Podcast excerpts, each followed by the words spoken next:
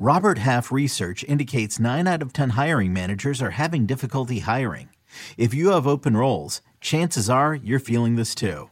That's why you need Robert Half. Our specialized recruiting professionals engage with our proprietary A I to connect businesses of all sizes with highly skilled talent in finance and accounting, technology, marketing and creative, legal, and administrative and customer support. At Robert Half, we know talent. Visit robert half dot com today. When you need mealtime inspiration, it's worth shopping Kroger, where you'll find over thirty thousand mouthwatering choices that excite your inner foodie. And no matter what tasty choice you make, you'll enjoy our everyday low prices, plus extra ways to save, like digital coupons worth over six hundred dollars each week. You can also save up to one dollar off per gallon at the pump with fuel points. More savings and more inspiring flavors make shopping Kroger worth it every time. Kroger, fresh for everyone. Fuel restrictions apply. Let's recap Thursday Night Football next on Fantasy Football Today in five.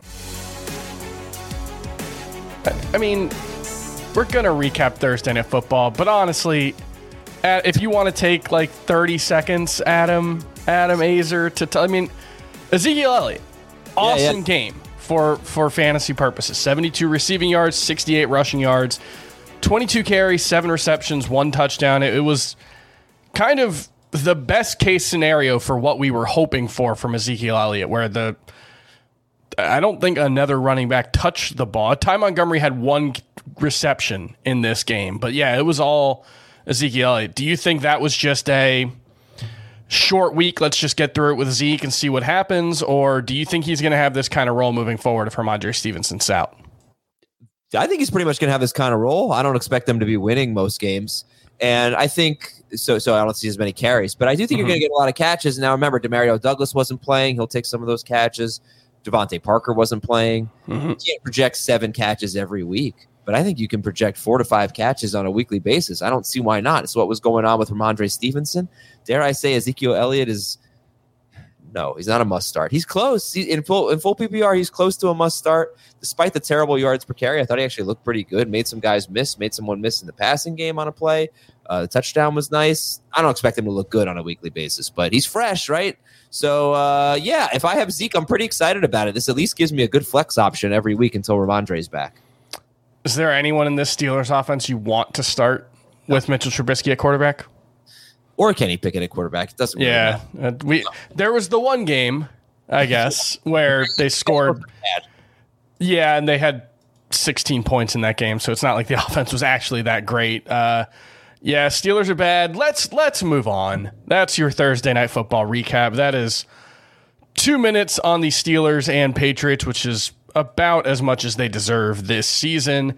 Let's move on to a segment that I'm going to call, are these guys actually going to play this week? It's three players who are making seemingly, I don't know if miraculous is the right word. One of them seems more questionable than the other two, but three guys who I did not expect to play this week, who look like they're going to play this week. And we'll start off with Dallas Goedert, who did have surgery on that wrist. It was kind of hard to find confirmation that he had surgery, but I did find that. He said he feels stronger now that he has a plate in his wrist, which is, you know, an interesting way to phrase it. What are your yeah. expectations for Dallas Goedert this week? Can I just, can I just read a comment that we have? Because when people try to put emojis, absolutely, when people try to put emojis in the chat, uh, sometimes it's, it's just text. So this says face fuchsia poop shape. Face fuchsia poop shape. That face, is yeah no Steelers Patriots. Eyebrow, yep, face orange raised eyebrow. So that was good stuff there. I don't have. You're going to ask me about these three players, and I don't really want to start any of them. But Goddard would be the one I'm most interested in starting. Mm-hmm. I am starting him in one league over, you know, big time options like Cade Otten and Tyler Conklin. I have all three of them. I dropped yeah. Conklin, I think, earlier today. But yeah, Goddard. Look, you you should expect a lot of scoring in this game. He's mm-hmm. not coming back from a knee injury or anything like that, so it wouldn't surprise me if he played a, a pretty normal snap share. Um, he just wasn't really that great before the injury. I think he's yeah. the number eleven tight end per game, uh, but he always has big upside. This game could have seventy points. It would be a little surprising, but sixty points wouldn't really surprise me. So, yeah, I think if you have Dallas Goedert, you don't need to go to the waiver wire. I would start him over Isaiah Likely. Um, I would start him over Gerald Everett, you know, in a good matchup. I, I think it's fine to start Goddard. I just I would have him toward the bottom of the top twelve. All right. The other two are Derek Carr and Trevor Lawrence. Lawrence, I don't think you're planning on starting either of these guys, even in two Q B leagues. If they do play, it might be hard to get away from Trevor Lawrence in a two Q B league if he plays, but he was limited on Thursday, dealing with a high ankle sprain.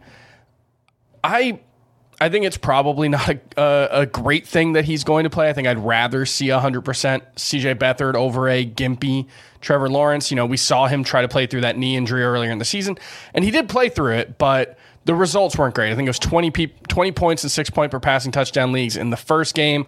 That was with actually fifty-nine rushing yards, which was really surprising. Yeah. He only had two touchdowns in the next two games. It took him a while to get to full strength. So what are your expectations for Trevor Lawrence and that Jaguars offense? And let's not forget they're facing Cleveland, who's getting yeah. Denzel Ward back this week. And I don't know about the health of Myles Garrett. He's obviously going to play, but mm-hmm. it's not a good matchup at the very least. So, look, I think you do want to avoid Lawrence, and everybody knows I have a lot of Lawrence. I'm going to try to sit him if I can. I, I am going to start him over. Uh, no, I'm not. I'm I'm going to start Baker Mayfield over him. If yeah, Trevor I think that's Lawrence reasonable. Goes.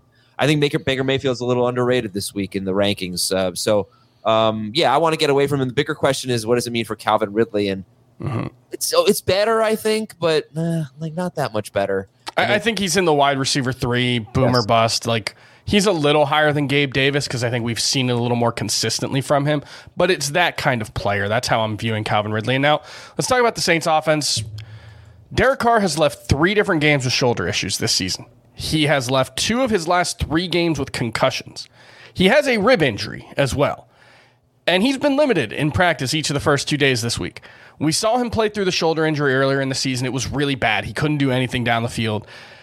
I think this tells us something about how the Saints feel about Jameis Winston, that they're so hesitant to put him in even when Derek Carr is so banged up. But my expectations for the Saints offense will be lowered if Derek Carr plays this week, even against the Panthers. That's what makes it so tough, though. Yeah, I agree. I, I look, it's not going to change anything for Kamara. This is obviously a dream matchup. Yeah. And you're probably going to be starting Olave anyway. Assuming he plays, he missed practice Thursday with an illness, but should be okay. The thing that helps Carr or Winston is that Taysom Hill might not play. Yeah.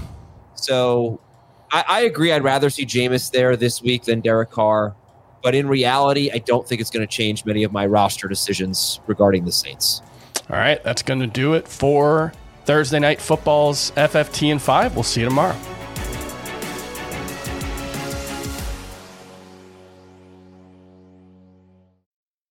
Should you ever set foot outside of the hotel, you will be shot. Don't miss the new Showtime limited series based on the international bestseller. For the last four years, I've been a prisoner. Why are they keeping you here? Starring Emmy Award winner Ewan McGregor. This is the brave new world that you dreamt of. Be very careful. You are still a prisoner here. Everything in this new world comes at cost. This is still my country. A Gentleman in Moscow, now streaming on Paramount Plus, only with the Paramount Plus with Showtime plan.